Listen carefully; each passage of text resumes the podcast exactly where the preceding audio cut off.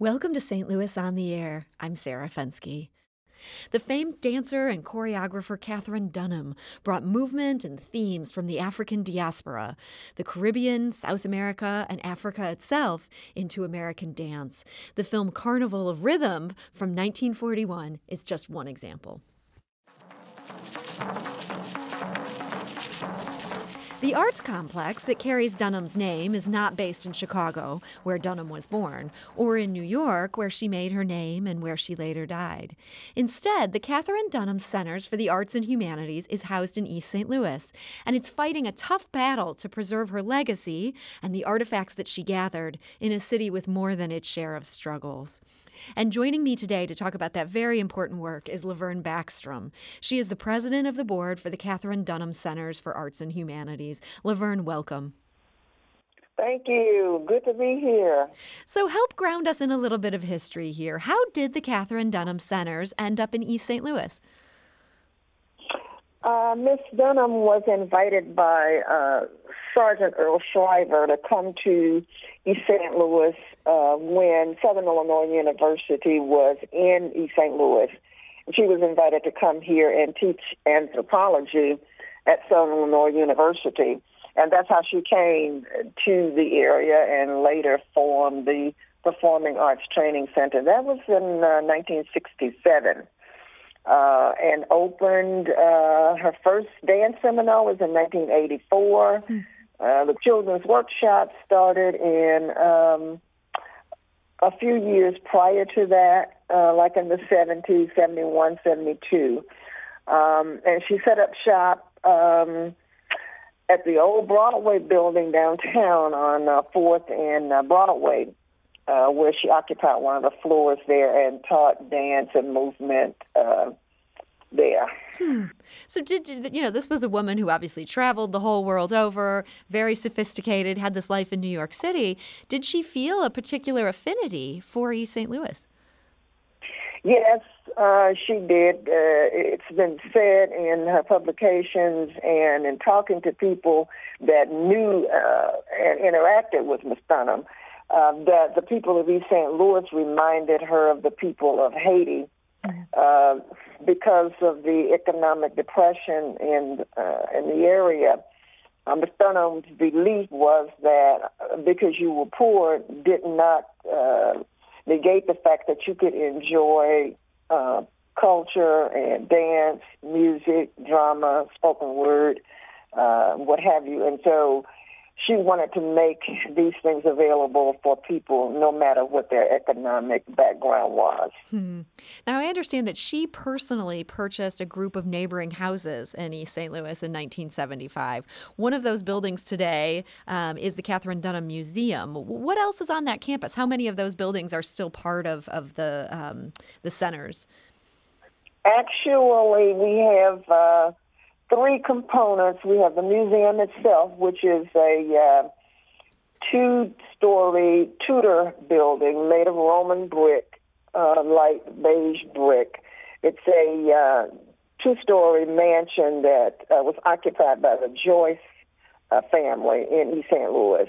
Then the second component is the uh, carriage house uh, in the rear of the museum, which uh, was in years gone by the carriage house where uh, the horses uh, would be kept. And uh, in 1984, she received a grant from CBS and then renovated that space into the children's workshop.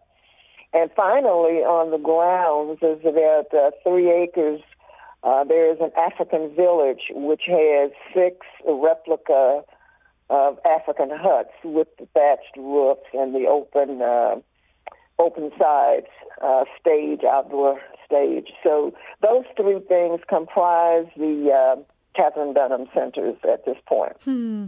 That sounds like something that um, you know maybe not as many St. Louisans know about as they should. It sounds like that there's a lot to see there on site.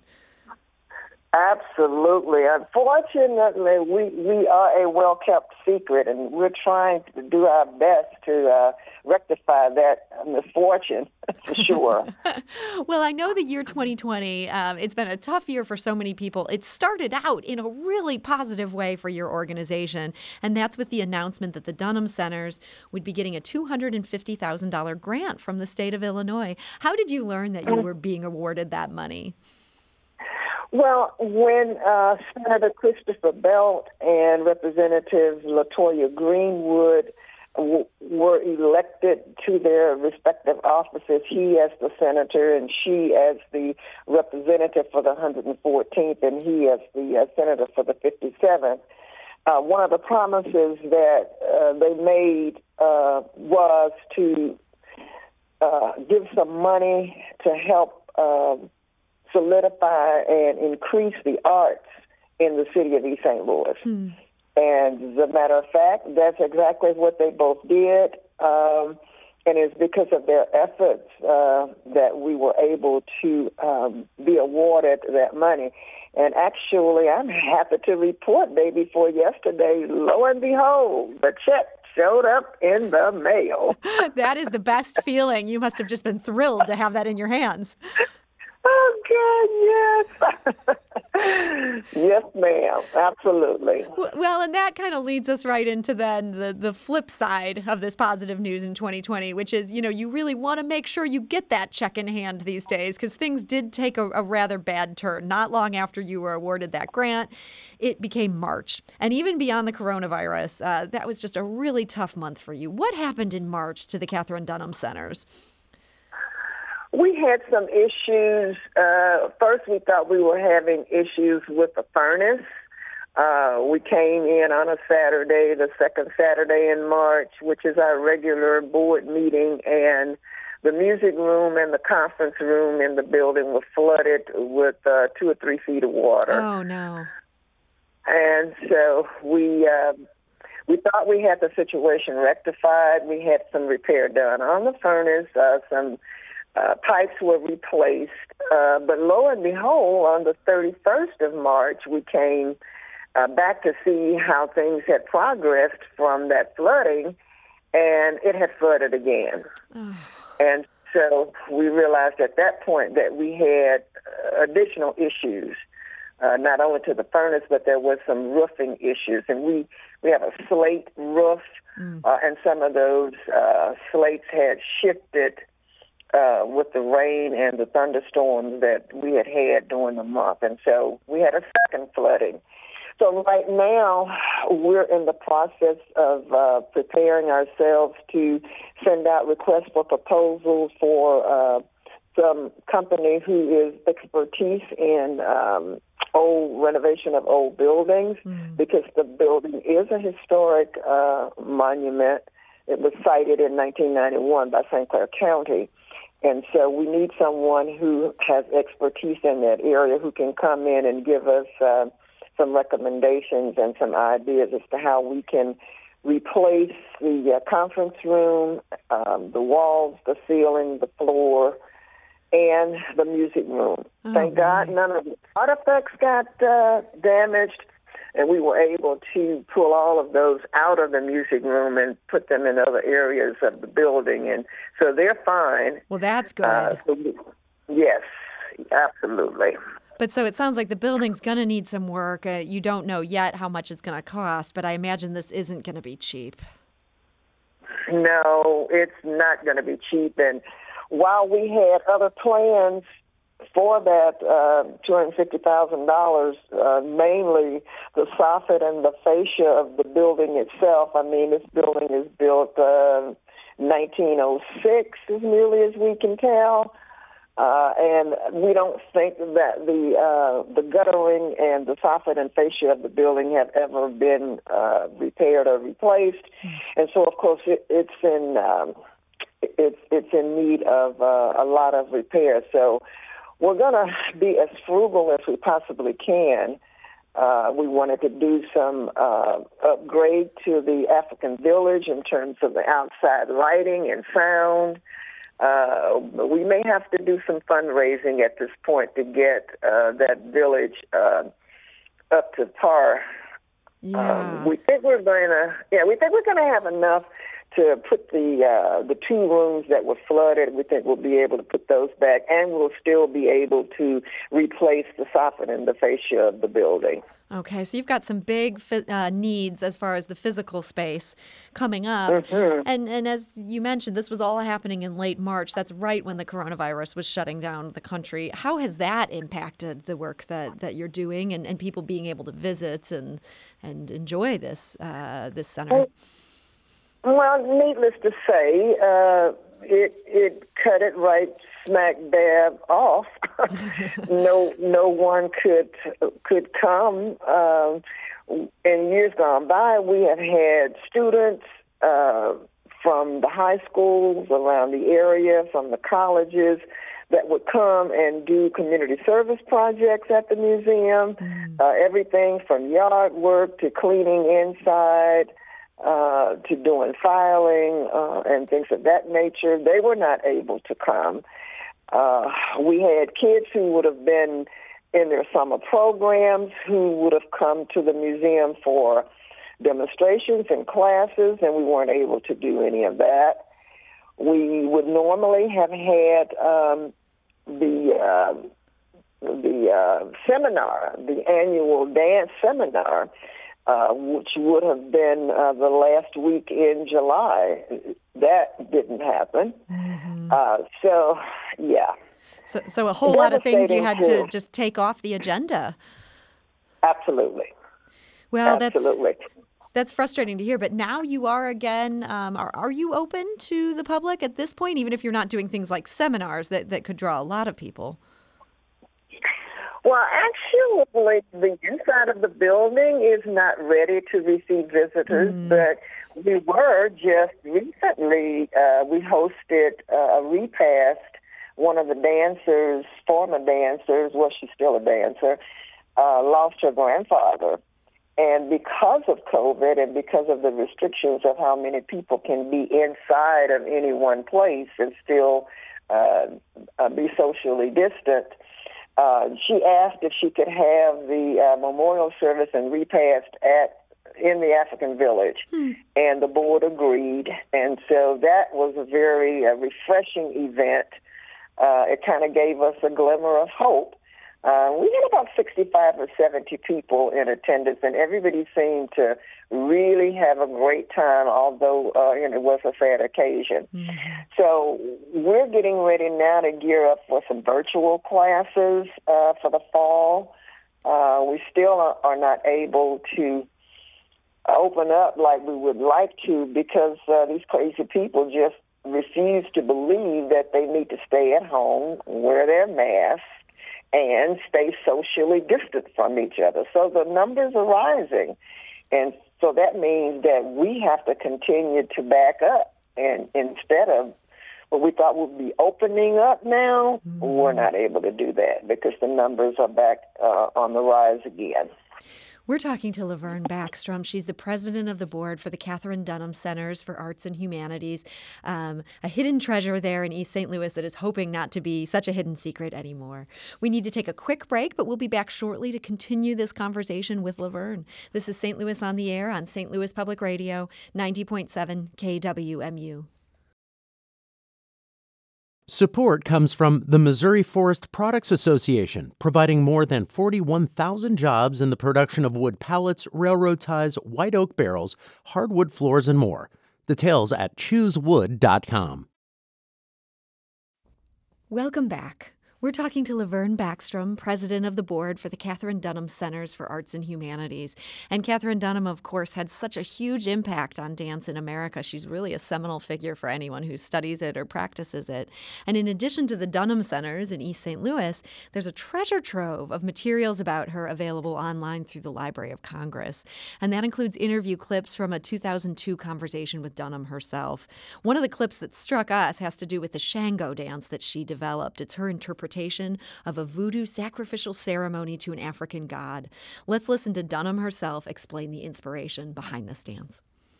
Shango is one of the gods from Africa that uh, has been maintained through the Caribbean, through the entire African diaspora.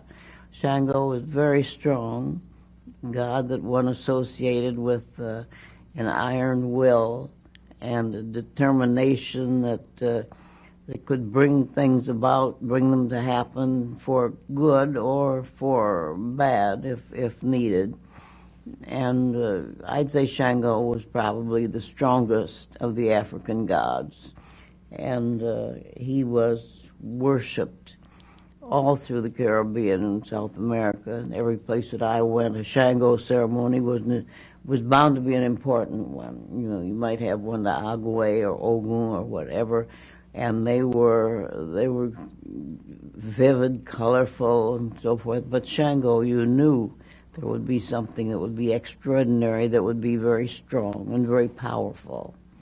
And uh, the our Shango was a combination of a boy possessed. If you saw this on stage, a boy possessed by uh, Damballa, who is the serpent god, and who is my lead god.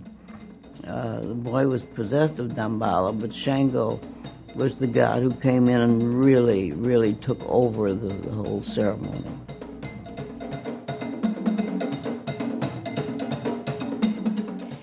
And that was the great Katherine Dunham in her own words. That's from a 2002 interview with sound from a 2009 performance of her Shango dance. And uh, Dunham died in 2006. Now, Laverne, uh, Dunham was a teacher and a scholar in addition to a dancer and choreographer. She was also an advocate for racial justice. What made her such an effective leader on so many different fronts? Well, I think first of all, she uh, prepared herself uh, study wise. Uh, she attended uh, the University of Chicago, where she received a bachelor, master's, and a doctorate degree uh, in anthropology. Uh, because of her studies there, she received a, a Rosenwald Fellowship and was able to go to uh, the Caribbean and study the dances of, of the people. But I think more so than being prepared intellectually, she's a very smart, um, cutting edge woman who was way ahead of her time and who dared to speak out and speak about issues that one just did not dare talk about uh, during the time that, that she was um, performing and the time that she started her dance troupe in 1934, right up through uh, the dancing uh, through 54 and into the early 60s.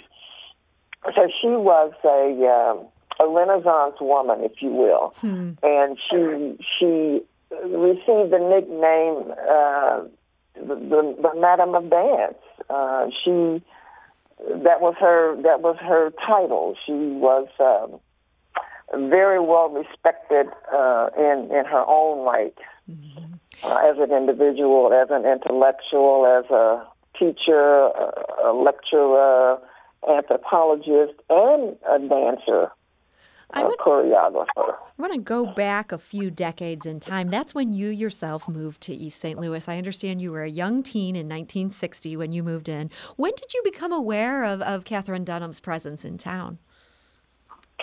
Well, I, I think I knew upon arrival that there was this woman down on 10th Street who had this museum I, I of course, had just arrived in East St. Louis from school in Mississippi, and I, I was not aware of, you know, dance and and drumming and percussion.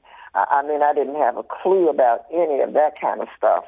Um, so I was a high school sophomore, and I guess my my uh, focus was on getting through high school and being in a new setting, uh, new people. Um, so, but I knew she was. I knew she was there, although I didn't get a chance to meet her. And then I graduated and went off to college and came back and uh, later on to teach school and. Uh, uh, heard more about what she was doing uh, with the children uh, on 10th in Pennsylvania. And how did you end up um, becoming the president of the board of the centers? Uh, Dr. Lena Weathers was president in 2005, and she wanted someone on the board who lived in the Olivette Park neighborhood where the museum is. Mm. And so Dr. Weathers and my mother were co-workers together at uh, Jefferson Elementary School. And so my mother, of course, had passed on, but Dr. Weathers knew I was still around. And so she called and asked if I would serve on the board, and uh, the rest is sort of like history. you've obviously kept uh, you've kept on this work. You know, so many people I think dealing with with nonprofits being on a board is so hard. You put in so much work, and and sometimes there's not always that clear payoff. What about Dunham's life and legacy has kept you wanting to stay involved with this and just put so much blood, sweat, and tears in, into this work of the centers? Well, I, I had a mother whose mantra was, uh, if you tell somebody you're going to do something, then you need to find yourself uh, trying to get that done. And if you're not going to do it, then you need to tell them right up front, no, I'm not going to do that. Uh, but since I did make the commitment, uh, I felt like I needed to see it through. Mm-hmm. And I don't think that I have gotten to a point where I would like to see the centers be before I move on uh, or move out. Um, so yeah, I gave my word, and that's basically it in a in a nutshell. So, Dunham, she pushed against discrimination so much throughout her life, and it, it kind of seems like a tough irony that so many black led arts organizations, including the Dunham Centers, are so underfunded compared to their counterparts. Is that something you find yourself thinking about a lot? Oh, absolutely. And you actually uh, wake up in the middle of the night, I mean, literally, and, and, and you're always trying to come up with an idea, a hook, or something that would propel you from this from this position where you are to a level where you have a steady income stream where you, you have a group of volunteers that are dedicated to what they're doing. Uh, you, you have the ability to hire a couple of staff people who help you to keep the grounds, keep the thank you letters going, do the fundraising, help write grants. I mean, yeah, it's it's a twenty four seven kind of uh, uh, uh, position for me to be in, and I, I always say, you know, things may fail, but but not on my watch. Good for you. I mean, that's uh, unfortunately that attitude is so needed to to keep a nonprofit going. And and as you know, as we were discussing, these black led arts arts organizations that have an even harder time just reaping the windfalls that that maybe some bigger institutions do. I, I understand as part of your work, you're also in regular touch with Dunham's daughter, who lives in France. Is she still involved, or is is anyone from Dunham's family still involved in helping guide the direction of of the work you're doing? Well, Marie Christine herself, um, not so much the, the rest of her family. Uh, Miss Dunham had one brother, Albert, who uh, deceased uh, years before she did. Uh, Miss uh, uh, Marie Christine, uh, I speak with her a couple of times a week, uh, at least. Um, she's very interested in what's going on and particularly how the technique, the Dunham technique, is being taught and making sure that the technique is authentic uh, and that the uh, the uh, uh organization who uh, gives the uh, certification for Dunham dancers, making sure that that um, those items are uh, authentic and that it has covers that been a, all of Laverne, has that been an issue that sometimes people are invoking Katherine Dunham's name or her legacy, but they aren't necessarily doing it correctly? Absolutely, without a doubt. And that's one of the biggest challenges that we have. We just don't have the funds to hire uh, an attorney, you know, who could write them a letter and say, you know, you, you need to cease and desist because this is not right. That is not right. You have not gotten permission from the board or from the IDTC or from anybody to be doing what you're doing. Hmm. Uh, and so you need to stop. And that's one of our big challenges. Uh, and, and, hopefully, uh, within uh, months to come, we'll be able to start to address that uh, more than we've been able to do in the past. Oh, that's interesting. Well, that's that's something we will need to keep an eye on, and it sounds like that's something that's of, of great importance to Dunham's daughter. Absolutely, absolutely. I mean.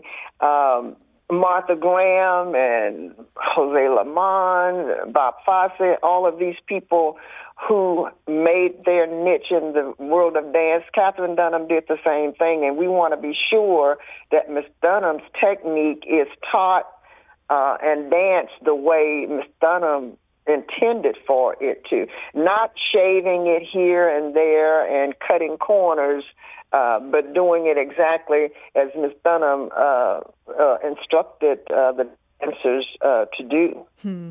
So, in addition to preserving that legacy and, and keeping those words meaning what they should mean, um, as, as you mentioned earlier, a big part of this whole enterprise is the idea that the arts should be available to everyone, regardless of their socioeconomic status. I know that's a big thing fueling the centers. And why is that such a passion for you personally?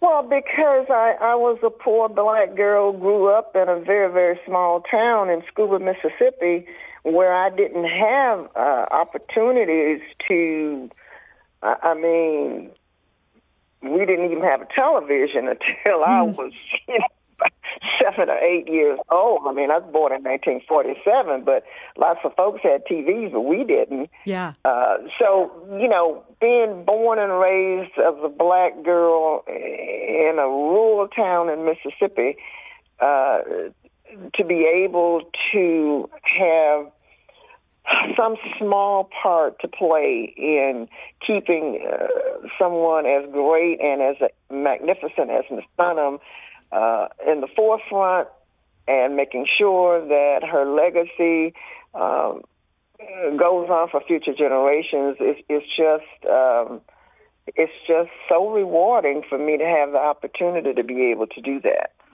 Well, Laverne Backstrom, I want to thank you so much for joining us today and, and sharing about this work. And I hope that, you know, when uh, this coronavirus crisis passes, that uh, many more St. Louisans will come out and see this for themselves and also support the work you're doing. So thank you for joining us today.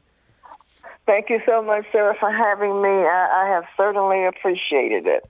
Anne Laverne, again, is the president of the board for the Katherine Dunham Centers for Arts and Humanities. It's a hidden gem in East St. Louis. One quick note I hosted St. Louis on the air for the very first time one year ago today. It's been a humbling year. You don't know all you don't know until you try to do it live on the air. It's also been a wonderfully educational year and in many ways a joyous one. I want to thank our terrific team of producers and our sound engineer for bearing with me as I tried to figure things out.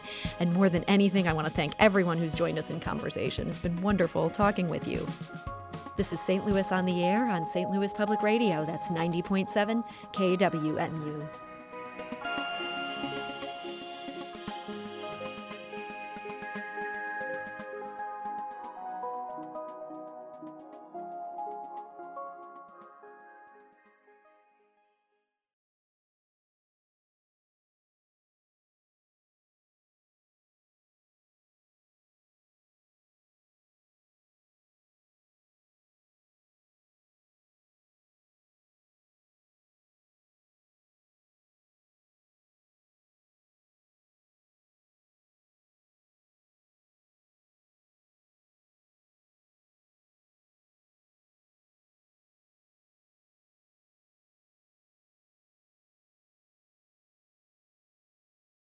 Support comes from Missouri Forest Products Association, committed to sustainable and sound conservation of the state's forests, which support more than 41,000 Missouri jobs, resulting in a $10 billion industry.